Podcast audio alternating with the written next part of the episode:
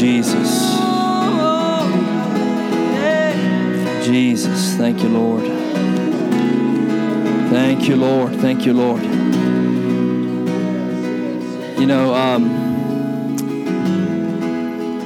this is my favorite Sunday of the year. You know, um, man has discovered a lot of answers for a lot of problems. You know, we've conquered the known world. We've cured diseases by the thousands.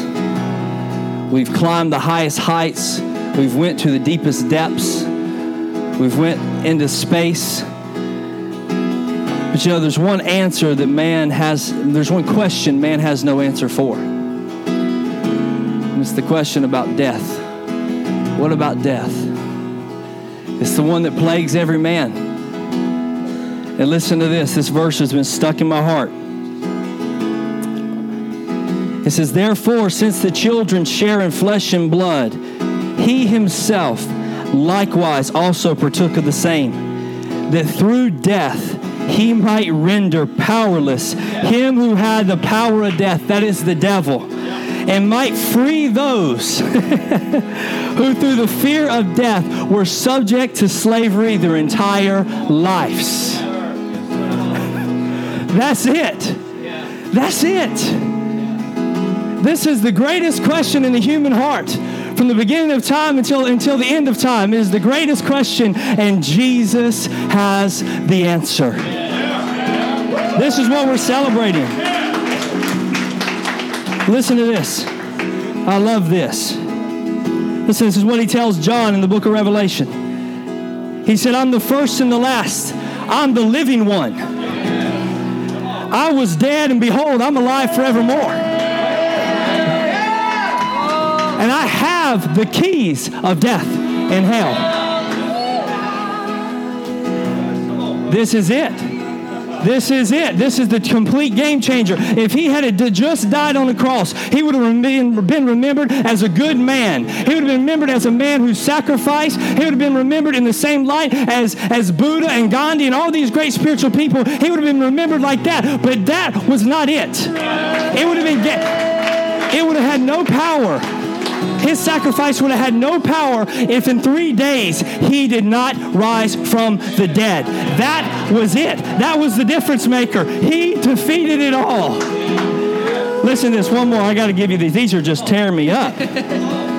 listen to this. This is what I want to. This. Listen to what the angel says to Mary. Here she is. She's going to the tomb. He looks at this angel, shows up to Mary. He says, Why do you seek the living one among the dead? Why do you seek the living one among the dead? Well, I think he's saying is, What are you thinking? Yeah. Death couldn't hold the living one. This wasn't a man that died here. This wasn't an average Joe. This is the living one. Death can't hold him. It's over with. Listen, this, this is it. This is it. He did it. He did it. He did it. He did it. He did it. He did it. He did it. He did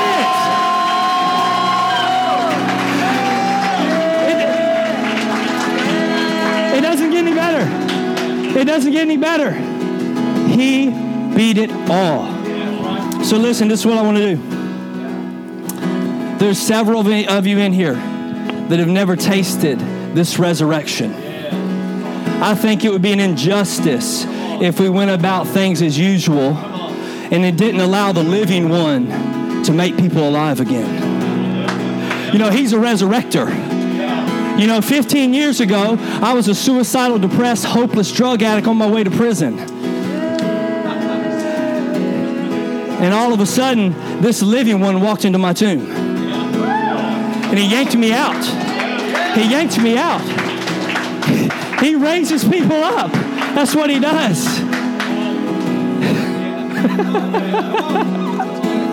this is what I want to do. This, I want to get some people up here to pray. Todd, Stephen, Josh, come on up. Heather, come on up. Tish, come on up. This is what we're going to do. This thing is so real. This is it. This makes, this is the difference maker.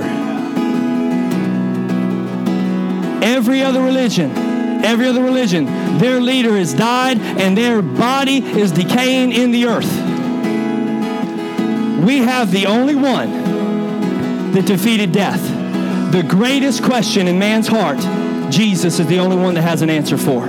He's the only one that has that answer. And he also has the answer to, to your spiritual problems, your mental problems, your physical problems. When he died, he paid that you would be completely set free. So we're going to keep worshiping. But if, if in any way you have not experienced this resurrection, it could be you've never been saved, you've never you had a personal relationship with Jesus. It could be that you have sickness in your body and you're dying of disease. That's not something he he wants for you. He's paid for a different thing. He's paid that you can have a better way. It could be that you're bound in your mind. I was bound in my mind 15 years ago. I was depressed, hopeless, and suicidal. And the living one touched me and it was over. That could be you today. That could be you today. And you need to be resurrected. You could be in your own tomb. I have no idea where you're at. I want you to come up. I remember my favorite quote from Leonard Ravenhill, one of my, hit, one of my uh, um, heroes. He said, The opportunity of, the, of a lifetime must be seized in the moment of the opportunity. So, this is your moment. This is your moment. I want you to come on up. It doesn't matter where you're at, you could just be struggling with something.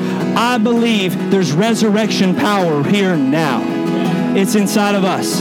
So we're going to keep worshiping, and I want you to come no matter where you're at in your life. It doesn't matter. You can come exactly as you are. But I guarantee you, come up here and look. He's not dead. Come look. Come see. Come see for yourself.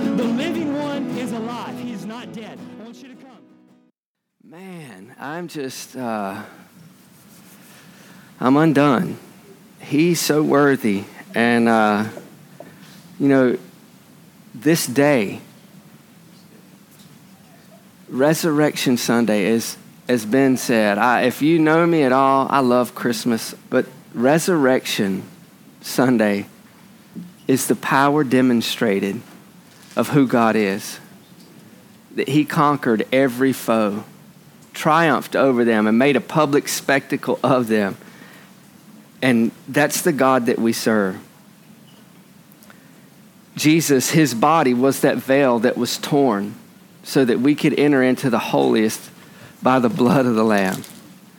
So that changes everything. We, we cannot continue to do life as we always have. And uh, as I was praying over the past couple of weeks and over this, this week specifically for this day, I was just, uh, I don't even have words. As I began to look at everything that he's done, and I, I here's what I've prayed. And I, I, want you to know we're not here to hear a man. I, I'm so thankful for the honor. But I have nothing apart from him. He is everything. And if we get to the place where we reduce Christianity down to a man that we think that we lay on him the responsibility to stir us and to keep us motivated, we have misplaced the gospel of Jesus Christ. Yeah. That I do not shun my responsibility, but I, I stand before you today weak and undone for the one that says, When you're weak, I'm strong. Because He wants to do something in our hearts that only He can do. And that's what I've been praying. This week I've been praying, God, I pray that revelation of the resurrection would really awaken on the inside of our hearts. That we would no longer just do church. You know, this has become a holiday in church. We wear our pretty clothes, right? We wear our pretty clothes. We put, some people put Easter lilies out. Uh, you know, you have a big family meal and things like that. You celebrate with your family. And uh, we can be so caught up in going through the motions that we miss the life that He wants to release into us afresh and anew today.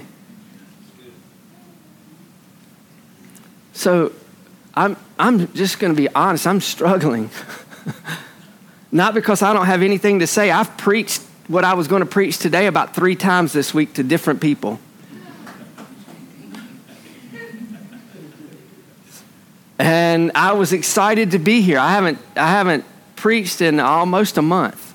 We've had different people share. We had uh, I was in the Dominican Republic for Sunday. Then uh, Brooke and Justin shared. Then Tish shared, and uh, so this week I think maybe the Lord, just in His beauty, idled me down because I was tanked up and ready to go. You know, you know what I mean? I could have preached to the wall and didn't care if anybody said amen. I was that jazzed, but I really feel like the resurrected King wants to be seen today. He wants to be seen. He, he doesn't need to be explained away. It doesn't have to come through eloquent, eloquent speaking, thank God. Eloquent. see, he, see how good he is? That's just how good he is.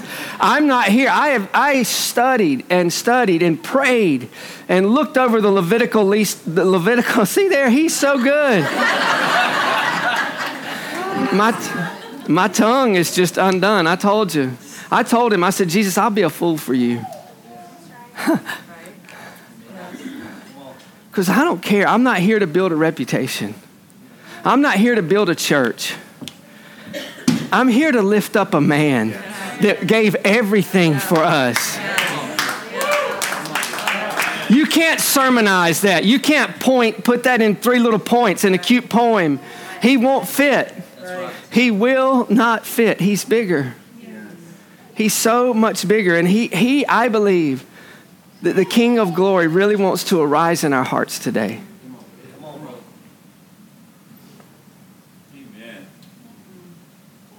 I believe one of the key things that stops that is shame. As I was praying this week, the Lord said there's three things, and it's not just three. This is what He said to me, okay? There's three things that really hinder my body it's shame, condemnation, and offense. And I asked our small group this Wednesday night, I said, Does Romans 8 1 say, There's therefore now no condemnation to them who are in Christ Jesus? It's not a trick question. Yes, it does. It says, Therefore, there is now no condemnation to those who are in Christ Jesus. So, what I love about the word is when we have a therefore, it's good to know what it's there for. You know, he's saying, he's starting in verse 1 of chapter 8, and you know that when it was written, it wasn't written in chapter and verse, it was written as a letter. And translators, uh, as they were, uh, were transcribing it from Greek to English, they put chapter and verse so we could reference, but it wasn't broken up that way. And uh, Romans 6, I, am just going to skim through some of this. Um,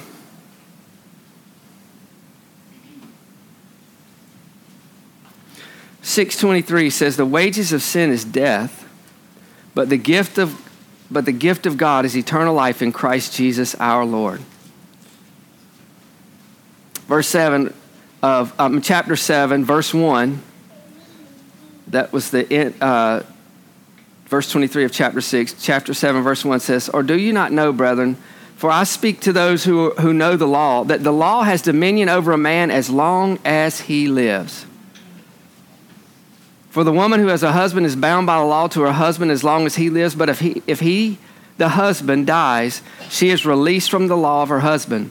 So then, if, while her husband lives, she marries another, she will be con- called an adulteress. But if her husband dies, she is free from the law, so that she is no adulteress, though she was, has married another man. Therefore, brethren, there's a therefore.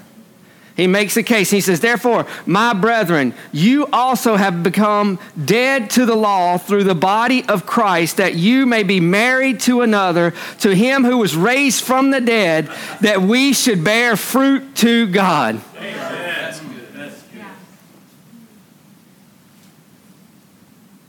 Therefore, my brethren, you also have become dead to the law through the body of Christ, that you might be married to another, to him who was raised from the dead, that we should bear fruit to God. As I was thinking about that, and I was thinking about Resurrection uh, Sunday, I, I was drawn back to the cross to where Jesus died on the cross. And it said, when he was there, he cried out, Eli, Eli, lama sabachthani, which is, My God, my God, why have you forsaken me? And then he, cli- he cried with a loud voice, It is finished. And it said, when he did, the veil of the temple was rent in two from top to bottom. Scholars say, the scribes say that two, two teams of horses could not tear that veil apart. The way it was woven, it was woven with gold in it strands of gold in it. It was, it was woven thick and heavy that it, two, two teams of horses couldn't tear the veil apart. But when Jesus cried, It is finished, when he died, what he did is he paid the price for sin. And that was what was behind the veil. What was behind the veil in the Holy of Holies was the Ark of the Covenant. You know what was in the Ark of the Covenant? It was tablets of stone, the Ten Commandments. There was Aaron's rod that budded, and there was manna from heaven in a pot. Those are the three things that was in there. You know what they represented? Man's rebellion. Man's rebellion towards God's law, towards God's authority, and towards God's provision. Help us, Jesus. Because you see the same thing today. You see rebellion toward God's law, what God said, through His authority and through His provision. And we think we can do better than Him. And behind that veil, the high priest would go once a year, at Yom Kippur, the Day of Atonement. And what he went through to be worthy to offer that sacrifice for their sins was amazing. I, I read, I went to the uh, Temple Institute, which is out of Israel, where they are wanting to reinstitute temple worship and sacrifice. They can't right now. You know why? Because there's a mosque there. There's a Muslim mosque, the Dome of the Rock is there and it's right where the temple is supposed to be because the temple had to be put on a stone. It couldn't be built on earth because something could be under the earth that could defile it. That's why it had to be built on a rock. It had to be built on a stone so that nothing underneath could defile what God was doing on top. Thank God we have a better way. That high priest would live for a week in a stone house, so to speak, with stone uh, utensils and stone cups and plates and things like that because they say stone is impregnable to sin. Dirt's not, but stone is. This is Jewish tradition out of the Talmud. So they said stone is, is impregnable to sin. It can't be defiled. So they would have to live in stone in seclusion for a week prior to going and, and uh, offering the, the red heifer to get the ashes to, to be sacrificed so that the priest could be cleansed, so that he could go behind the curtain on that day. They did all of that every year just so they could forgive the sins of their people for one year. Hebrews goes on to say uh, if that would have worked, it would have remained. But it didn't work. We'll maybe look at that in just a moment. But what they constantly dealt with was shame. They constantly dealt with being impure un, uh, and being defiled and not being able to come before the presence of the Lord. And it was a real deal. If they went before the presence of the Lord with sin in their life, they died. So it's not light. God doesn't make light of that. I want you to understand that the law wasn't bad. The law was holy and it showed men their unholiness. The purpose of the law, Paul said, I wouldn't have known I was a sinner if it wasn't for the law. What's the purpose of the law? It's to show man their need of God. It's not to show Christians how to live. Amen. If you're living by the law, you have fallen from grace. That's what Paul said. So to fall means you went from a higher place down.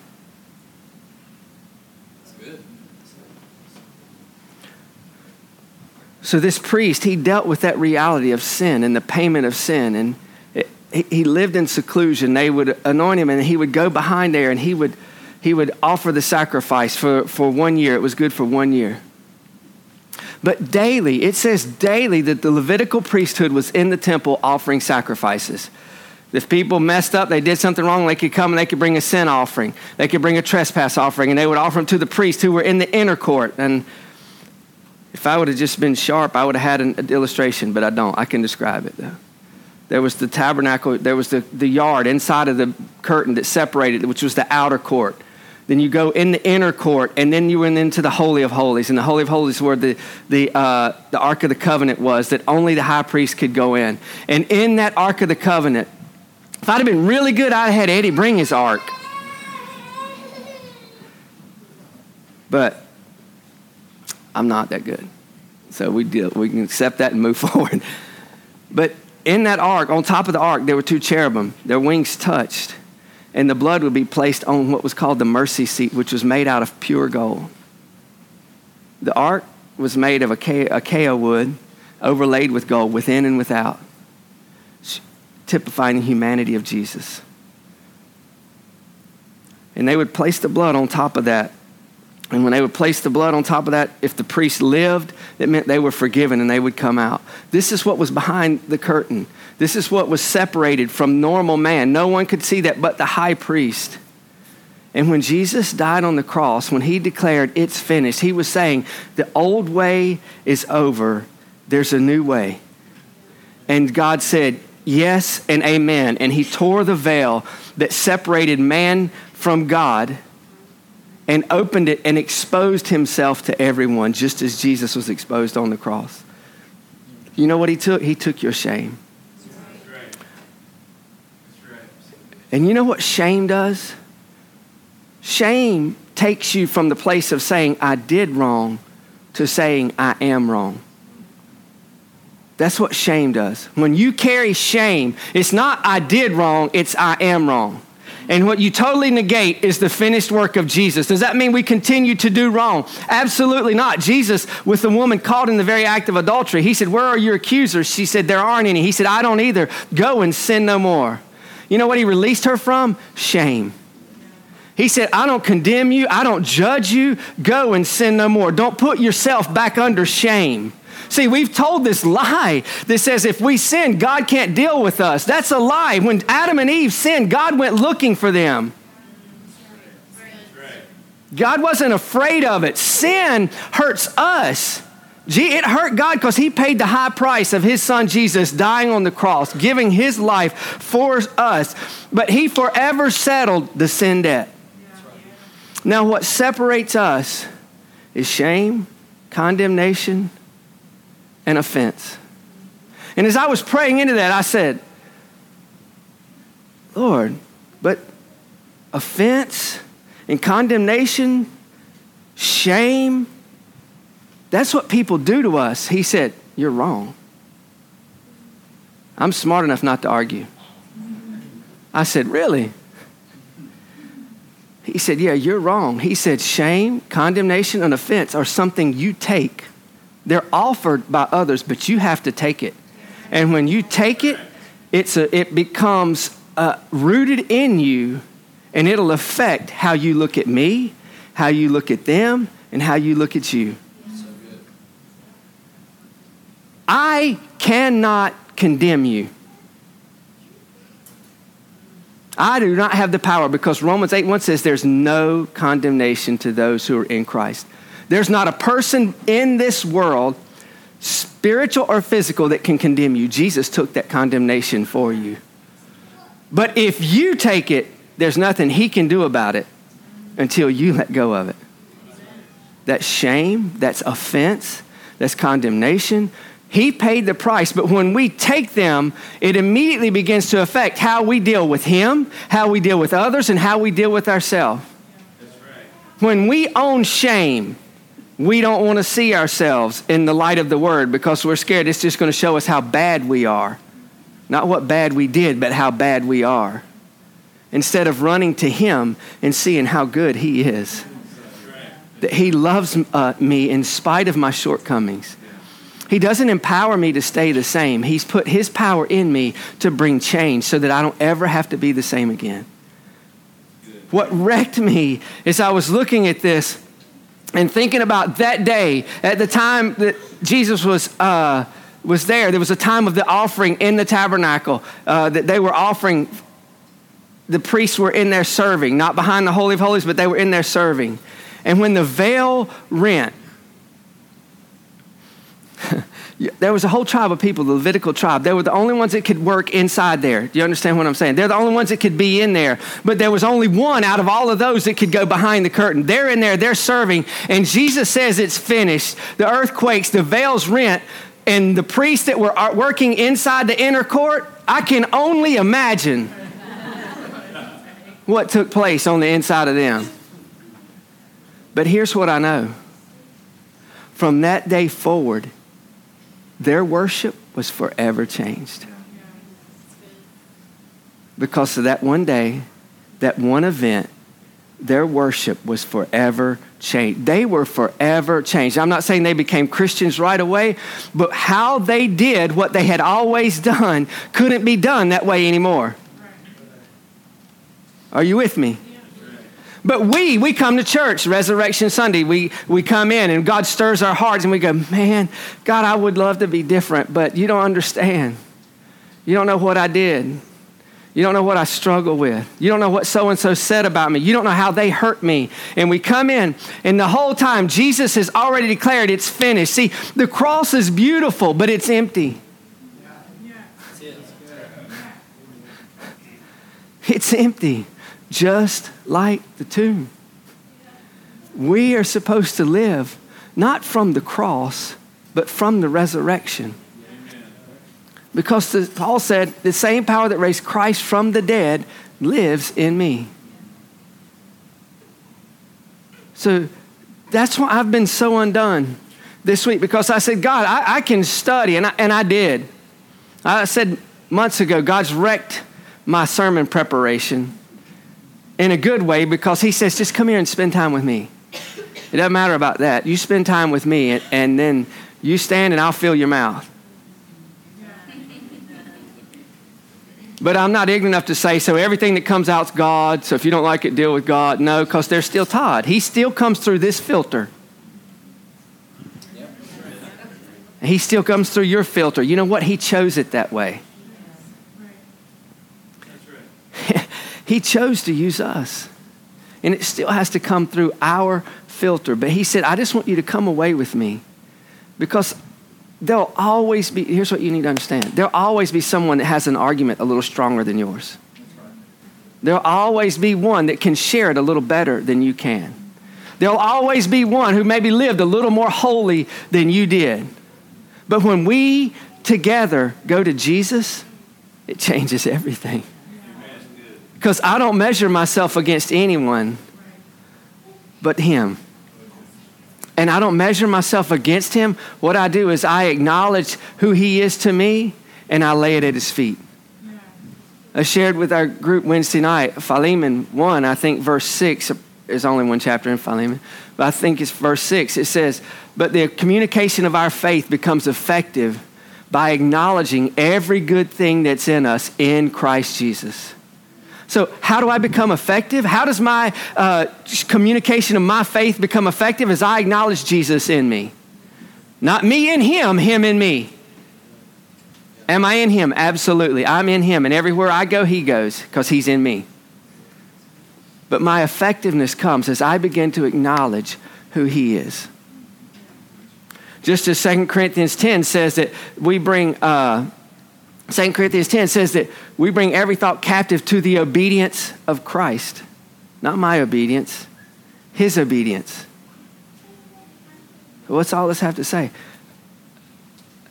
I'm praying for revelation of the resurrection so that we can know that it's not too good to be true.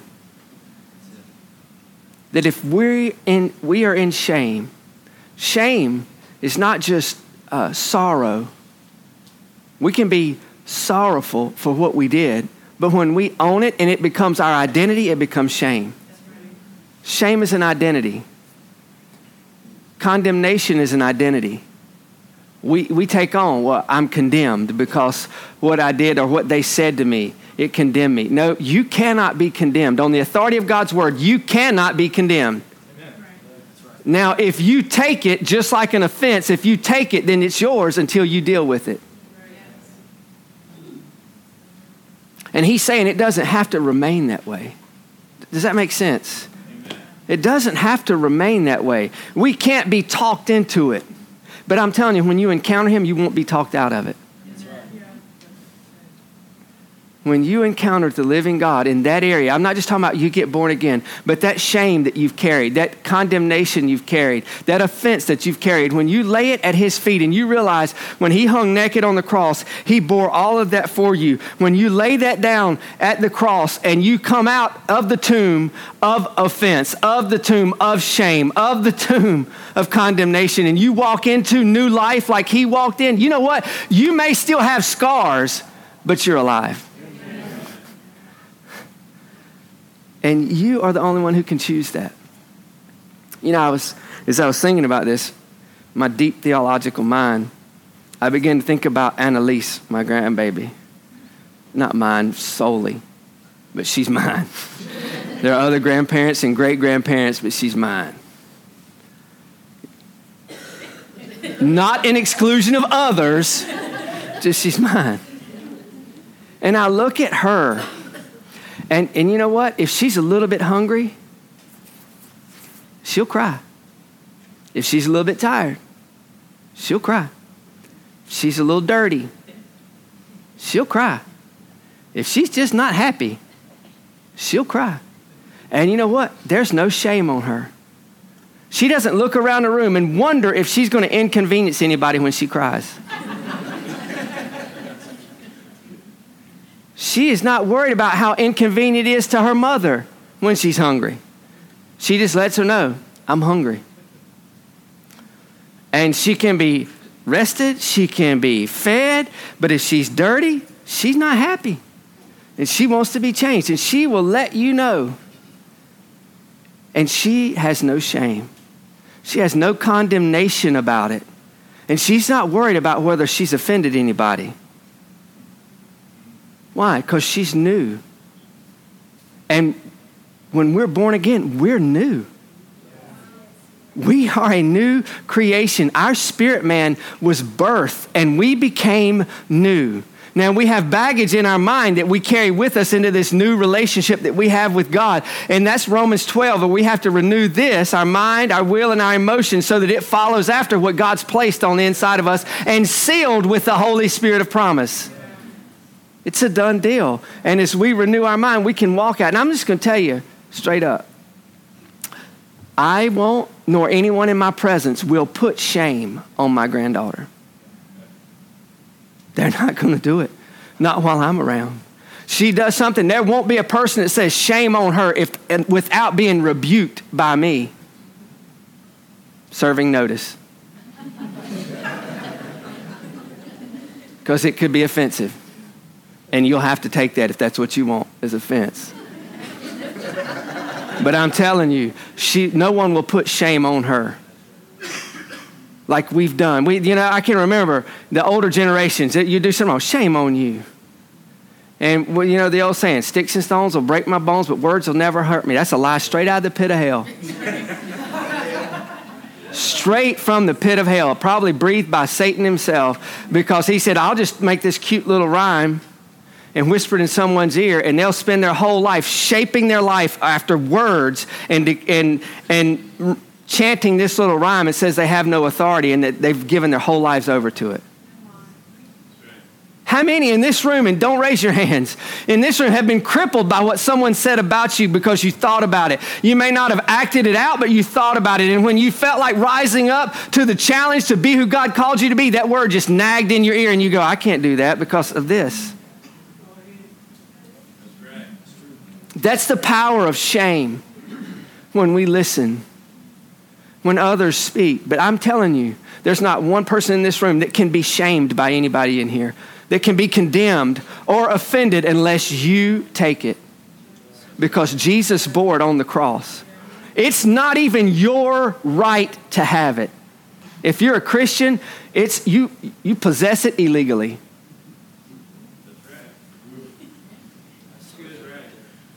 Because Jesus paid the full price for it so that you wouldn't have to. He redeemed you completely in your spirit. You're as righteous now as you'll ever be. You were created, Paul said in Ephesians, you're created in true righteousness and holiness. What is holiness? That was so amazing as I was reading uh, the Temple Institute and I was reading about the high priest and, and the priestly line because they're wanting to get all that going again. They say, I've heard, rumor has it, they have a red heifer to, to purify the high priest. And I was reading after these things about this whole priestly line uh, and the Levitical line, and they were talking about what is holiness. And they said, well, it's not spiritual, it's, it's physical, but there's a spiritual, it was, it's sad. It's not funny, it's sad. How they try to wrap their minds around this. Literally, here's, this just deep. You with me? Get your pencils out. Because holiness literally means this set apart. It's not how long your hair is, the clothes that you wear. It's not any of that. It's that you are set apart for a purpose. When Jesus died on the cross and paid for our sin, he declared, when you receive that as the payment for your sin, you become holy. Doesn't mean that you act right and do everything right. That's the renewing of the mind that changes how we respond to things in this body. So, what I want you to understand is that if you've walked in shame, you can be free. If you've walked in condemnation, you can be free. If you've walked in offense, which I think is the most deadly of all, because when we receive offense, it affects how we see everything from that point forward until we get free of that offense. We can have someone who loves us and who's wanting to encourage and strengthen us, but if we have a spirit of offense, and it's a spirit, it, help me, Jesus, that probably hurt somebody right there. I'm not saying you're demon possessed, okay? That's not what I'm saying. But if you carry a spirit of offense, someone trying to help you becomes your enemy. Because with offense comes shame and condemnation. So you're constantly looking at what you're not capable of doing, maybe because of what someone else has said, instead of what Jesus has already done. So someone can be sharing with you to help you and encourage you, and you feel like they're condemning you you feel like they're sitting up high looking down low at you when all they're saying is, I'm beside you, walking with you. But if you have a filter of shame, condemnation, and offense, you won't see it that way. What you'll see is they're not trying to help me, they just want me to see how unworthy I am or how bad I've messed up. And that's a lie from the liar.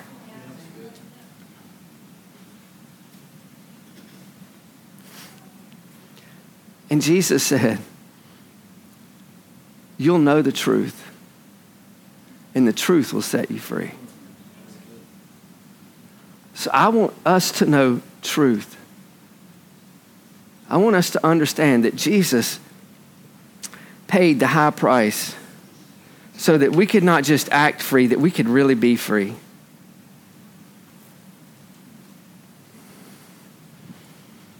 I just want to share some more. I'm not going to say how much or anything like that because you go, well, you said this. Verse 14 of Hebrews chapter 4. We ought to love the book of Hebrews. We ought to love the book of Romans. We ought to love the book of Ephesians because they, they talk about what Jesus accomplished for us. Romans uh, and deals with the question of sin and how he dealt with it. Hebrews deals with the law and how he dealt with it. It's so beautiful. Hebrews chapter 4, verse 16, 14 says, Seeing then we ha- that we have a, a great high priest who has passed through the heavens, Jesus, the Son of God, let us hold fast our confession. For we do not have a high priest who cannot sympathize with our weakness, but was in all points tempted as we are, yet without sin. Let us therefore come boldly to the throne of grace, that we may obtain mercy and find grace to help in time of need. That word there, uh, let us come, the word come is in the present tense, and it means continually as often as needed. We can come boldly before our high priest and what's so beautiful about that, I love this part right here. The Lord really highlighted it to me in verse 15. He was in all points tempted as we are, yet without sin. I was talking about the high priest back in the day. You know what the high priest had to do? He had to separate himself away from everyone else. He separated himself away from everyone else because everyone else was sinful. Everyone else had impurity, and if they touched him, he could be impure. You understand the system of the law was the purpose of it was to show man their need of God and how unrighteous they were. It wasn't to build them up, it was to tear them down. Do you understand? I don't know how to say this, but just be plain. If you got little kids in the room, cover their ears. I'm just kidding, it's not that bad. Right. Just kidding. Women who had their menstrual cycle under the law, if they came in this room, you know what they'd have to do? They'd have to cry, unclean, unclean, unclean, because they were bleeding and they weren't to be in the congregation of the assembly because they were considered unclean. That's very encouraging, uplifting, and edifying, isn't it? You walk in Walmart, unclean. I got to get some stuff because I'm unclean. I'm going over here, I'm unclean. That just makes you excited, right? the high priest of that day, he had to separate himself because any little thing could make him unclean. Our high priest, we have a greater high priest, he was among every one of them. He rubbed elbows with every one of them. Here's what's so beautiful the, the high priest under the law, if he touched sin, he became contaminated. Our high priest, when he touched sinners, they became clean. When he, came, when he touched lepers, they were healed. He didn't get leprosy, they got healed. Isn't that beautiful? It's different. Everything changed. My heart's cry, if you didn't hear anything, is this that today would not just be another day, another Easter, what you call a resurrection Sunday. It wouldn't just be another one, but it would be one today where we go, Jesus, you are alive, and that changes everything for me. Not just for the others in the room who will say amen, but it changes everything for me. Because Jesus, you paid it all for me. Hebrews 10. For the law, having a shadow of good things to come and not the very image of the things, can never, with these same sacrifices which they offer continually year by year, make those who approach perfect. For then would they not have ceased to be offered? For the worshippers, once purified, would have no more consciousness of sin. But in those sacrifices, there is a reminder of sins every year. For it is not possible that the blood of bulls and goats could take away sin. What's he saying? Here's what he's saying. Here's what I want you to understand.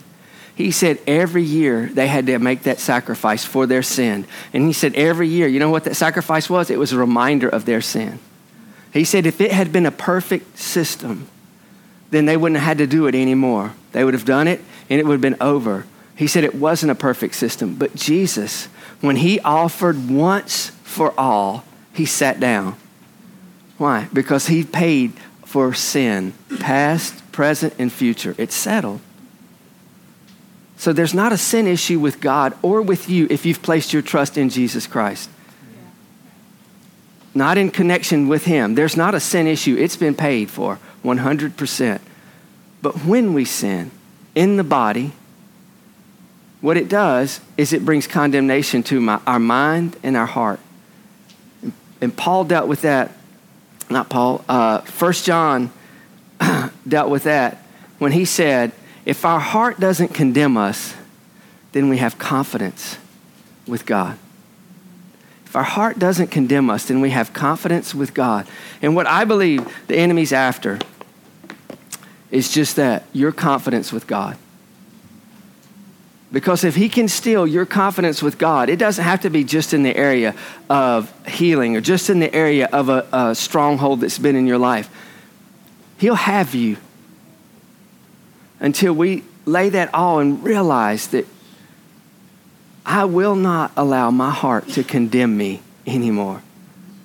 Because Romans says there's no condemnation to those who are in Christ Jesus. And, and I was going to read all that. You should go back and read Romans chapter 7 because it really talks about what that therefore is there for.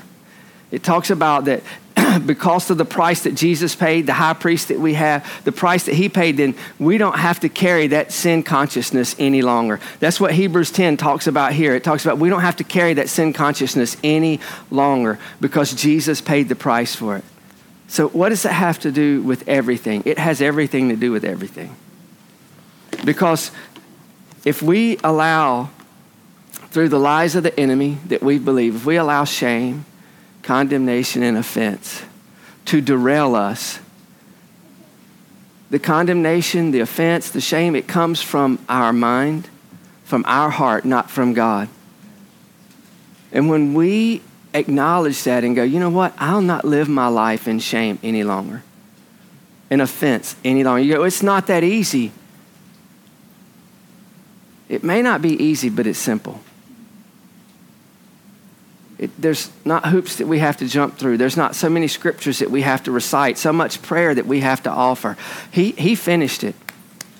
And when we receive it by faith, the process is renewing our mind that every time the enemy lies, this is the word says, every tongue that rises against you, you shall condemn. As I was, I, will close with this, and I really am. Because I feel like this is a word for some in here. As I was uh, praying this morning, I uh, opened up my Bible, and it was uh, my Bible program, and it was to this passage in Isaiah. And I, I have no remembrance of going to this passage in Isaiah. And uh, I don't know how it got there. It was in a window that I had opened. I don't know how it got there. I'm not trying to super spiritualize, I'm just trying to be honest. And this Sunday represents uh, our eight year anniversary as a church. And eight in numerology is the number of new beginnings. And uh, so I had just been praying to that, saying, All right, God, what does that what does that mean? What does it look like? And that was separate from this. So I opened up this program, and it's Isaiah 43, verse 18. And here's what he's saying Do not remember the former things, nor consider the things of old. Behold, I will do a new thing. Now it shall spring forth. Shall you know it? I will even make a road in the wilderness and rivers in the desert. The beasts of the field will honor me, the jackals and the ostriches because I give waters in the wilderness and rivers in the desert to give drink to my people, my chosen, the people I have formed for myself, they shall declare my praise. You go, that's for Israel. Yes, it is, but we've been grafted in, thank God. Abraham's my father, and I've been grafted in. So any promise he has is mine. I, I have, I have right to it through what Jesus accomplished, the seed of Abraham. But I felt like the Lord is saying, do not remember the former things, nor consider the things of old. So many, I'm going to tell you personal experience. So many times we shape our future because of our past. We will not dare to believe that it can be different, nor will we risk everything to pursue something different than what we know simply because we've spent our whole life in familiar and our whole life in shame because the lies of the enemy. And I really believe that today, that you're not here by chance, happenstance, or anything like that, any of those other cute words. That you're here because God wants you to know you really can be free. You really can. And, and that, that freedom will affect every area of your life. Every area of your life. Jim, will you come and share that word that the Lord gave you. There were so many things that came during during worship, and this is where I said, I want I want to see Jesus. And he didn't know what I was sharing, and this came in worship. We think we come to honor him today, but he comes running to us with his grace and his sacrifice, running to robe me in the grace of restoration. So and play and to place the ring on my hand of his sacrifice to make me his son or daughter. I have worn these things in my own I have worn these things in the past, but in my own desires and my own strength I have set them aside. But you have been waiting on the porch of expectation so you can run me down and restore me to my rightful place with you. That's good. That's good. I got one other. Josh texting me this. Josh Jones said, he said, I had a vision. I saw God on his throne uh, he saw his children coming to the throne one by one. God laid his hand on their head and said, Arise and shine, for the dream I placed in you, uh, the dreams I've placed in you are ready to start. I've impregnated your soul with victory. We will execute the dream, we will walk it out together. Protect your heart and the dream and with uh, wise Jesus followers, people that will encourage you and champion you on. I will show you the one and the way to walk it out. I want you to focus on not me. I want you to focus on me, not the dream. You'll become a fire that draws people to you. Your fire will create hunger in others. So, what is he saying? He said, I know the thoughts that I have for you, says the Lord thoughts to prosper you and to bless you and to give you an expected end. He said, Before you were formed in your mother's womb, I knew you. And he told Jeremiah, and I set you apart as a prophet to the nations.